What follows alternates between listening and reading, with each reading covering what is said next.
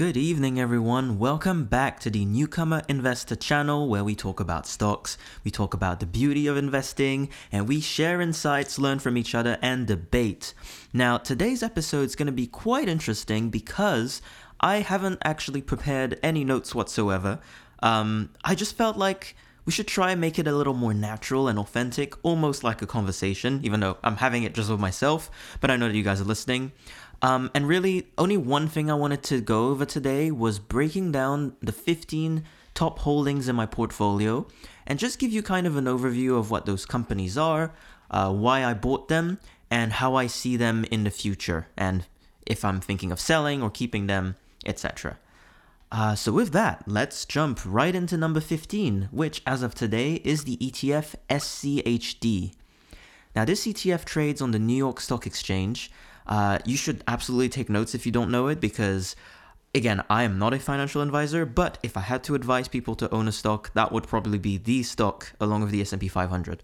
Now, what it is basically, the best way to uh, explain this ETF, you should consider it kind of a filter for high quality dividend growth companies in America.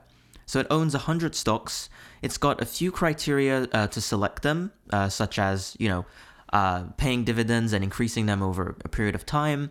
They also look at free cash flow to debt ratio. They have, I believe, two other main criterias, though I forgot them. And I guess that is a good lesson for uh, not taking notes. But um, yeah, it's it's really really good ETF. With that, you hold some of the best companies of all time. So, I mean, from memory, uh, I know they have Verizon, they have Coca Cola, they have Pepsi, they have uh, Pfizer and Merck uh, Lockheed Martin. So these are all companies that have been around for a long time and will be around for a long time. They're all really entrenched in American and global society. They have products that people like, they generate lots of free cash flow, and they buy back their shares. So it's really a great ETF.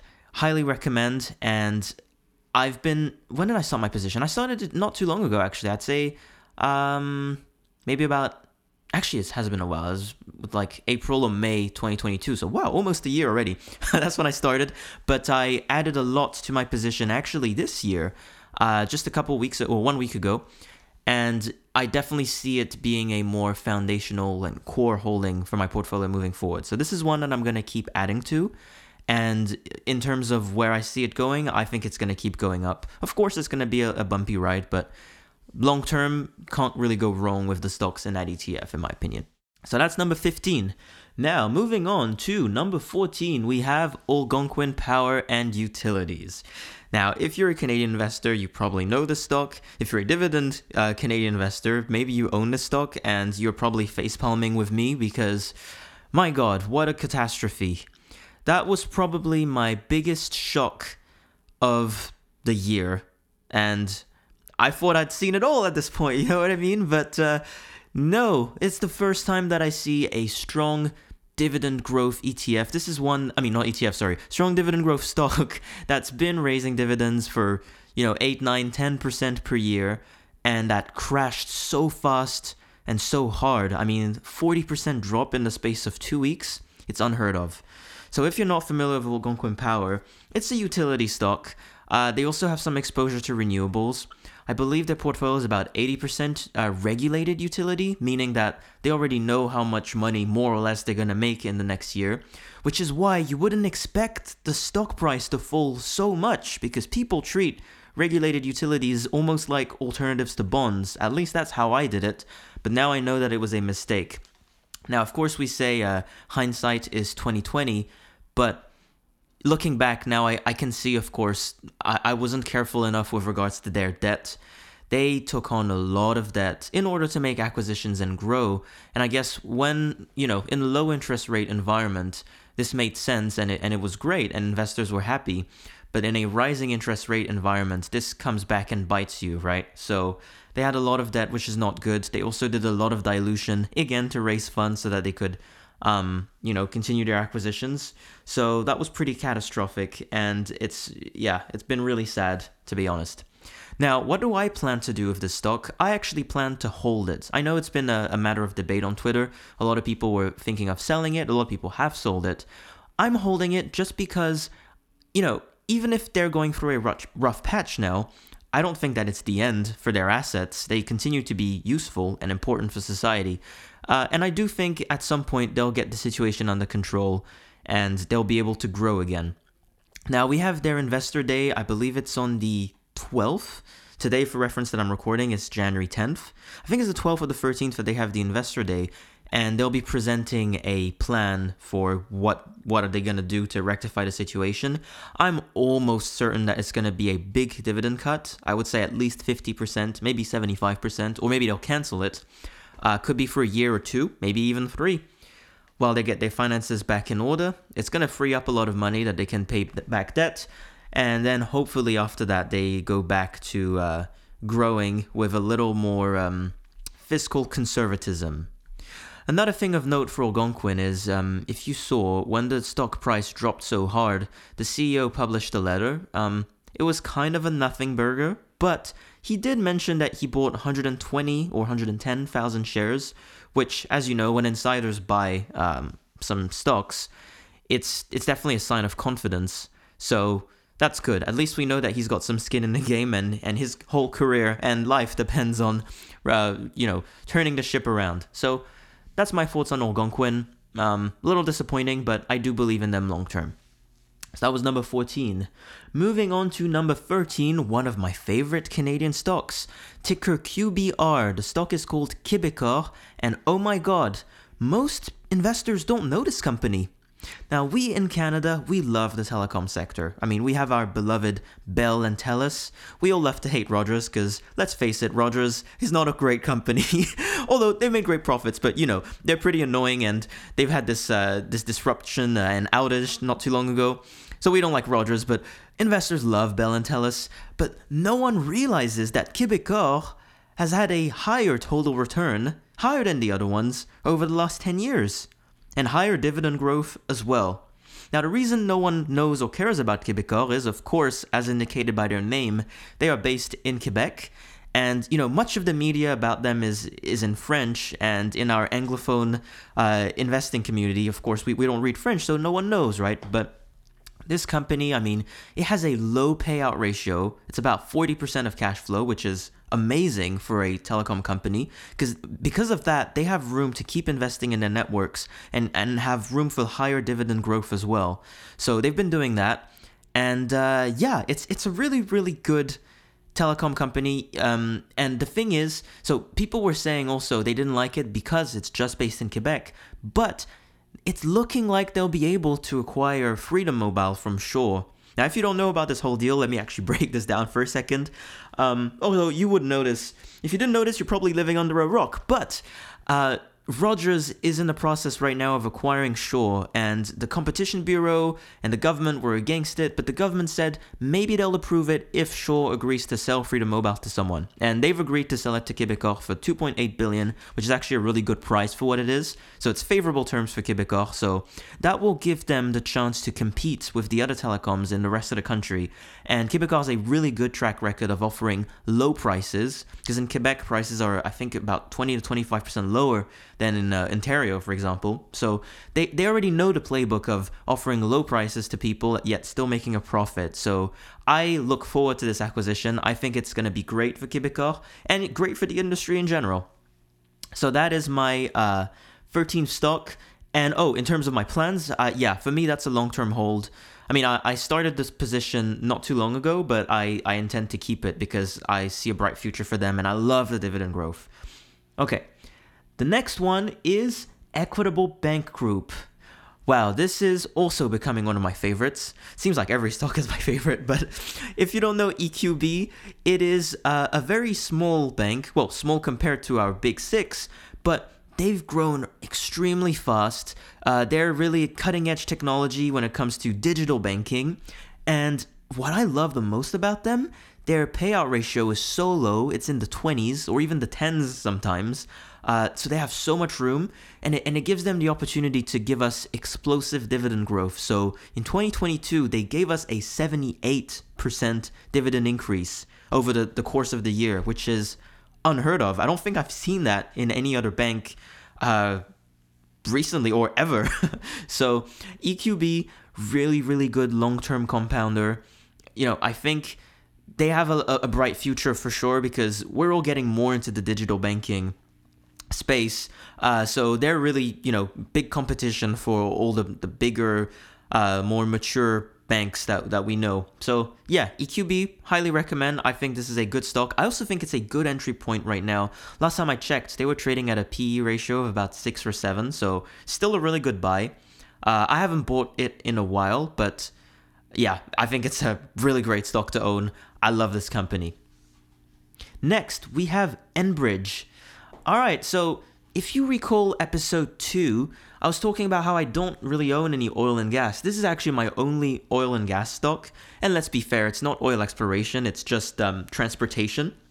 Now, if you don't know Enbridge, it is one of the largest and most important companies in Canada. If you heard me raving about how great Canadian National Railway is in the last episode, this company is kind of like the CN of uh, oil and energy. I mean, they I don't remember the numbers exactly now, but I believe they transport up to a third of North American uh, oil.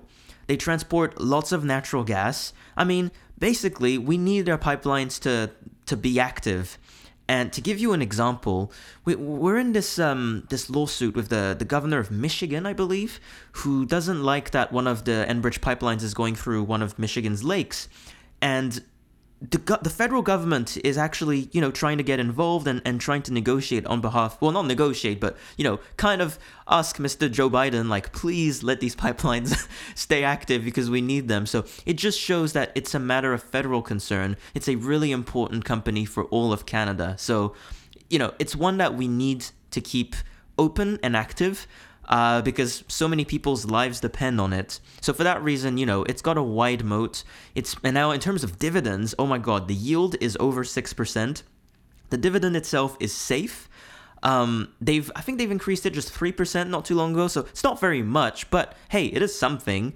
And uh, yeah, it, it's just yeah, honestly, for income investors especially, you know, if you're um, you know, uh, an older generation and you're looking more to live on dividends, I think that's a great pick. For me, I just had it because I for me it was like a place to park my cash basically. I was like, I don't know where to put my money right now, but let's put it in this iconic company that is gonna pay me at least 6.5% per year while I look for better opportunities. I'm very happy leaving my money there. So, uh, in terms of long term hold, I don't know how long I'm gonna hold on to this one. Um, you know, I may sell opportunistically because as much as I love it, I'm not necessarily super passionate about it, but I do think it has a pretty good future. Like people say oil and gas is disappearing. No, I don't think it's going to disappear for a really long time. So, you know, I think it's it's going to still be around in 30 years for sure. And uh, yeah, it's an important company for North American civilization. So, yeah, great company. So that's Enbridge. Next, entering the top 10, we have Great West Life Co. Now, Great West Life is one of our uh, three main uh, large insurance companies in Canada, the other two being Manulife and Sun Life. Um, so, nothing too flashy or special about this one. You know, they just do insurance. Uh, they're a little diversified, so they also have some business in America and in Europe. Yeah, I like the company. That was also an opportunistic buy, and I and I'll talk more about it uh, later, but I actually own uh, more of another company called Power Corporation, which owns Great West. So I do plan to sell off my Great West Life position over time as the stock price goes back up. Basically, last year when I saw it dipping below $33 and then 32 and then 31 and then under $30, I just kept buying because I felt like this company was worth way more than that. Um, and I'd actually also, if you listen to my last episode, I'd refer back to the point I was making about Scotiabank, where Great West Life was had a dividend yield of way over six percent, but the dividend is safe and it's growing each year, and I just felt like it was unfairly, you know, being sold off by investors. Not even sure why. So yeah, I view this one kind of like uh, an alternative to bonds. I don't view it going up very much, but I don't view it going down either. And it's just a really good stock to own for income. But like I said, I prefer Power Corporation, and we'll talk about it because it's in my top five. So we'll get back to that in a bit. So that was Great West Life. Then we have TD Bank. We all love TD. they don't need an introduction. um, TD, of course, is our second largest bank by uh, market cap here in Canada, and maybe our second largest company by market cap. I'd have to check the top five again. Uh, definitely in the top five. You know, really high quality bank, double digit dividend increases. Except, well, I think we just got an 8%, but almost always double digit increases. Uh, good mix of dividend growth and, you know, the share price going up as well. We love that TD is in Canada, but also in America, which is an attractive market. It's a very fragmented one, so you know they have the chance to just keep increasing their um, their operations in the U.S.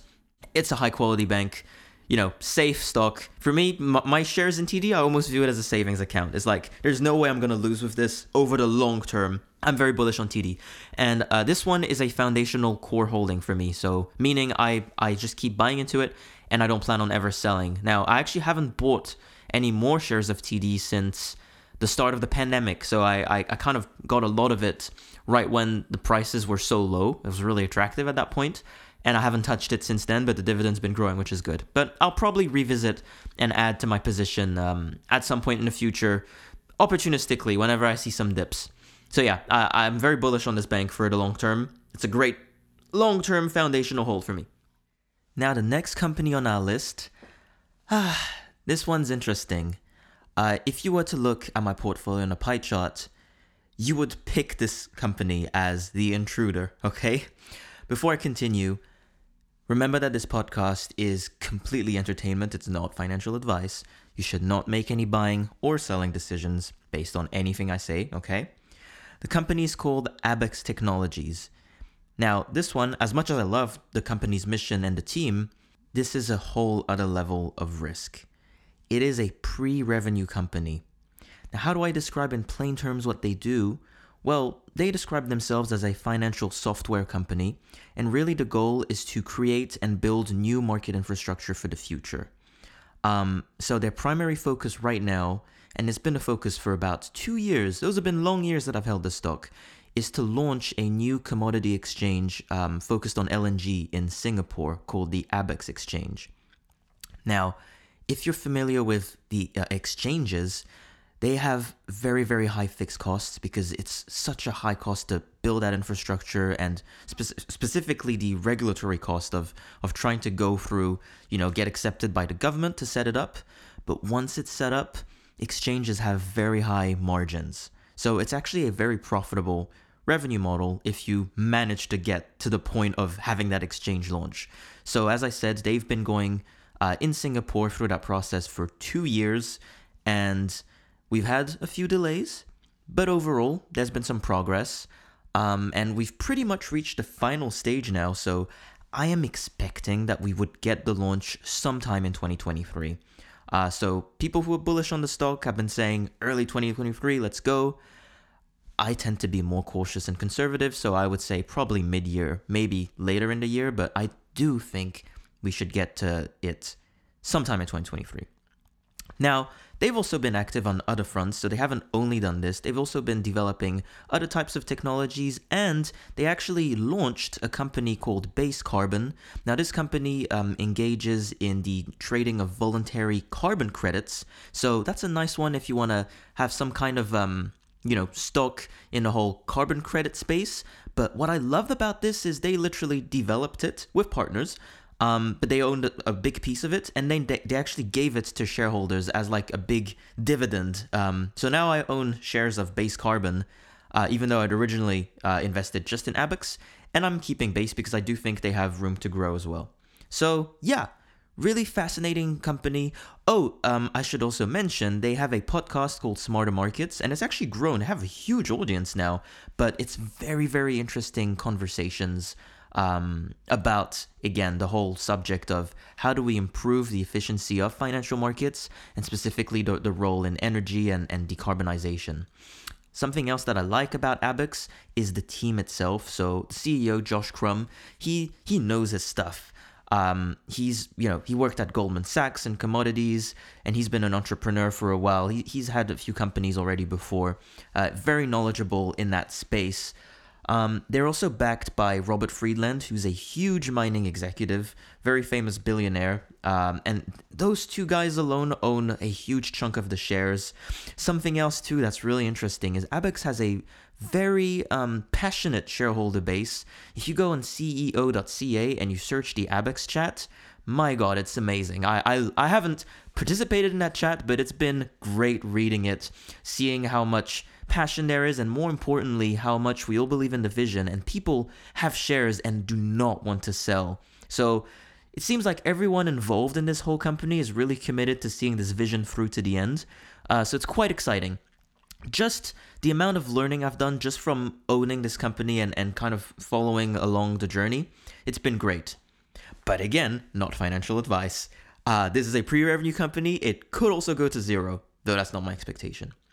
Last thing I would mention about Abaxx actually is not that I want to outsource the podcast to other people, but if you are interested in learning more, there are two accounts on Twitter that I want to give a shout out to. One is James Duade. This guy has published some really, really good articles on Seeking Alpha. He's also posted some videos on YouTube um, explaining his thesis on the company, but also being intellectually honest about the risks involved. So I, I really appreciated that. And then another guy is Luke at Carbon Ledger Cap, who's also been tweeting a lot. And really, I've been following him a lot, just even for the updates, because he's on top of his stuff when it comes to Abaxx. So yeah, shout out to these two guys. And there are a few others, but these are the the two main guys that I uh, love reading what they have to say about it. But yeah, fascinating company. Um, so that was Abaxx Technologies. But again, do your due diligence, please, before investing in anything. Our next company, coming in at number seven in the portfolio, doesn't need an introduction. It is SmartCentres REIT. I'm sure all dividend investors in Canada know this company. I like it, you know. It's a retail focused REIT, um, they're credited for bringing Walmart actually to Canada, and actually Walmart uh, has been an advantage. Well, it's both an advantage and a disadvantage depending on how you look at it. Now, having Walmart is great for bringing in other tenants because of the stability they provide. So for that reason, SmartCentres has a very high occupancy rate. The flip side is because they have these special agreements with Walmart, they can't quite increase rent on them. So rent increases have been a little flat. Um, so depending on how you look at it, it's either good or bad. But I love their owner, um, Mitchell Goldhar. Very, very smart, uh, you know, entrepreneur. He knows his stuff when it comes to real estate. I, of course, love the distributions. SmartCentres has been great relative to RioCan in that they actually maintain their distributions even during the pandemic. Uh, RioCan wasn't able to do that. Uh, but yeah, overall, you know, it's a REIT. Kind of boring, but gets the job done. I hold this company purely for the income. I'm not expecting huge growth, though I, I know they're, they're due to grow and, and develop some land, but you know, I'm not expecting this one to go to the moon. I'm holding it for the monthly cash flow so that I can uh, redirect these dividends into other companies. So if you're looking for a good income uh, for, you know, a 6 plus percent yield, I think it's a good company. Our next company coming in at number six, Power Corporation. I love this company. Listen, y'all know how much I love the Canadian banks. Our financial system is incredible. Now, Power Corporation, in my opinion, is the best way to have a play in the financial sector that is not a bank. Now, what is Power Corporation? It's actually a holding company, so Power itself, they don't do that much. They just own majority stakes in other companies, being Great West Life Co., which I mentioned earlier, one of our leading uh, insurance companies. They also own IGM Financial, which is a leading asset management company. And they have a minority stake in Groupe Bruxelles Lambert. I love that company. Now, uh, if you're a Canadian investor, you may not be super familiar with that one.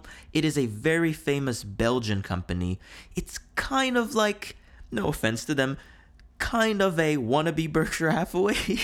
uh, they have a portfolio of legendary European companies. I mean, those are companies you probably know, like um, Adidas or Pernod Ricard, which does uh, alcohol in France. So, yeah, I, I really like it. Um, what's interesting about Power Corp is they have dividend growth and they also have a very high dividend yield.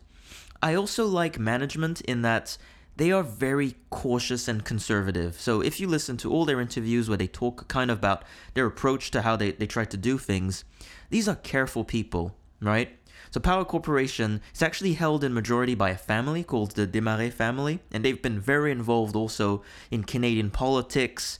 Um, you know, friends with prime ministers, and I believe one of the people is he's married with uh, Jean Charest, who's one of our prime minister, married with Jean Charest's daughter. So very involved, kind of in that space. They have a lot of influence, basically behind the scenes, um, which is good or bad depending on if you're a shareholder or not. But uh, for for us shareholders, I think this is a pretty good thing.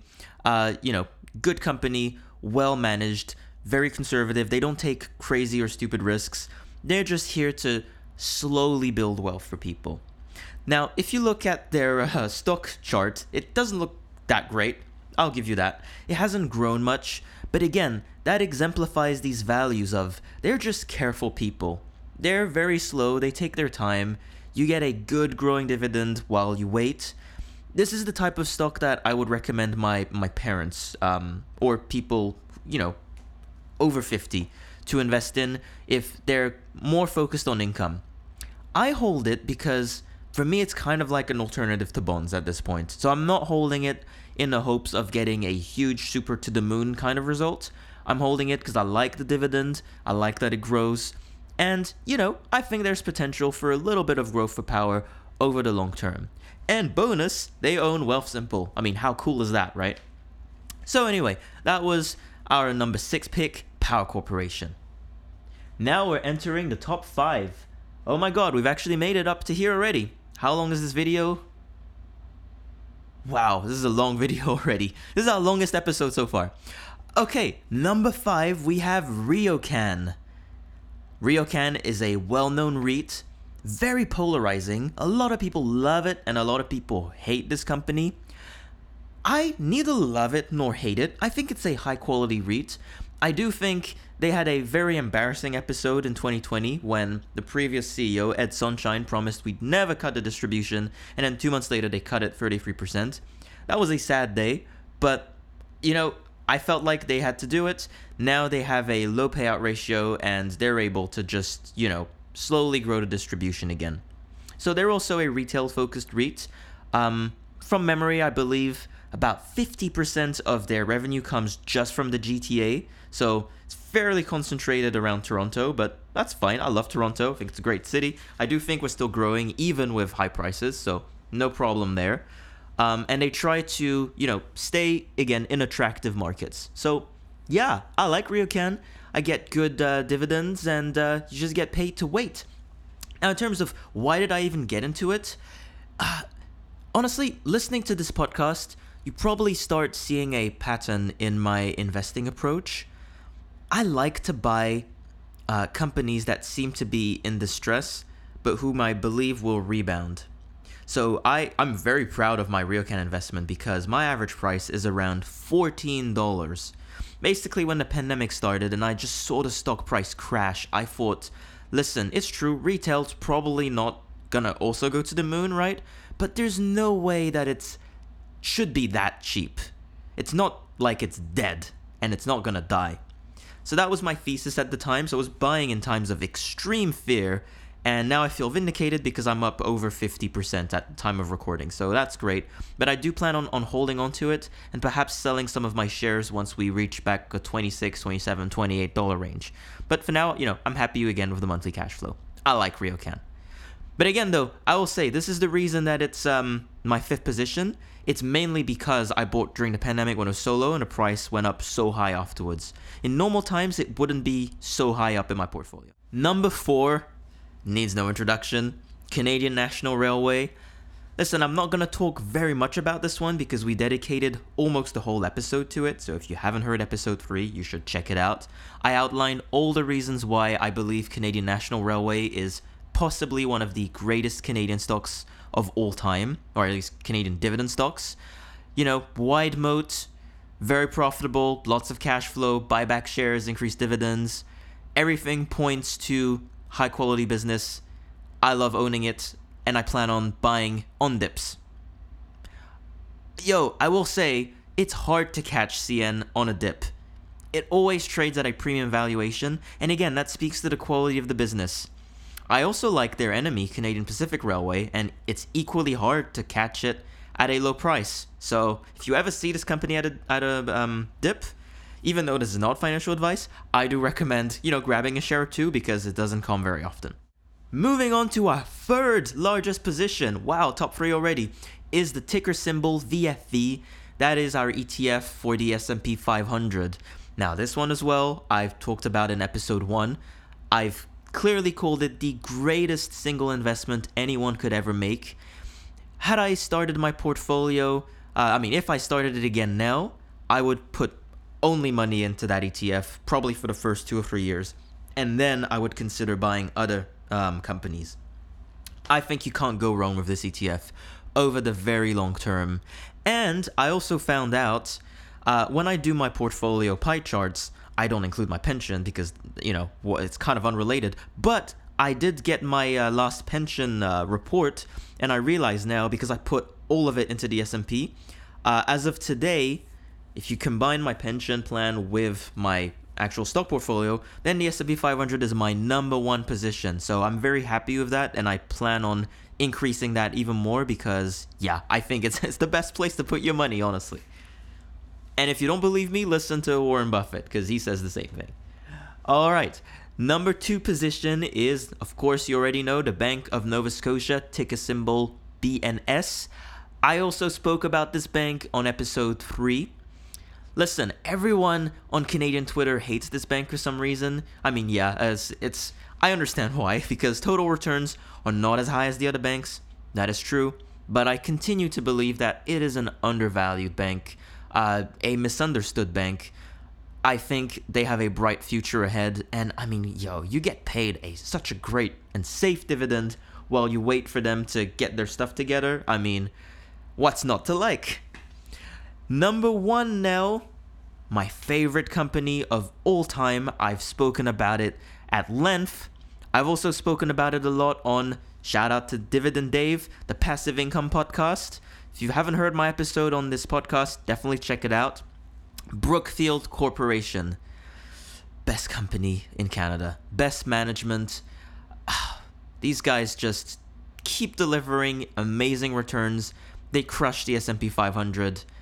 Yeah, I, I, I don't have I don't have any words to express how how much I love this company.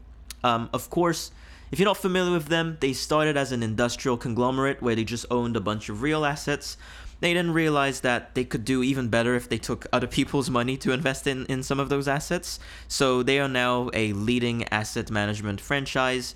They specialize in real assets, so real estate, infrastructure, renewables. They make so much profit. They have all these assets that are critical for civilization to basically exist. They've recently done a split of their company, so they've split the asset management business uh, from the corporation. So my top position is the corporation. Uh, that is the one where I believe we'll get long-term compound returns over time. So I, you know, I said it on that other podcast.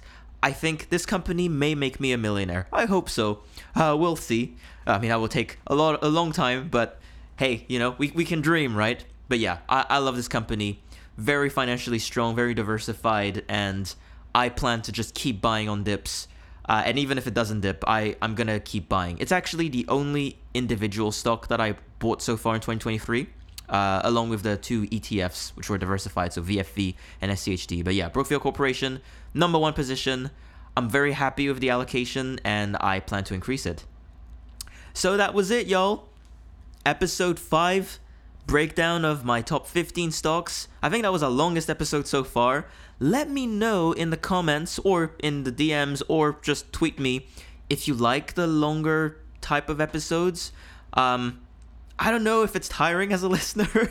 it's definitely kind of an exercise as a speaker. Maybe I should get a guest on one of the future episodes that I don't just talk to myself the entire time. We shall see. But anyway, thank you all. Let me know your thoughts on this whole portfolio. Let me know if you think my stock picks are crazy. All in the spirit of debate. I love hearing it, whether it's positive or negative. I hope y'all have a great day. Thank you for tuning in to the Newcomer Investor channel. Have a great day.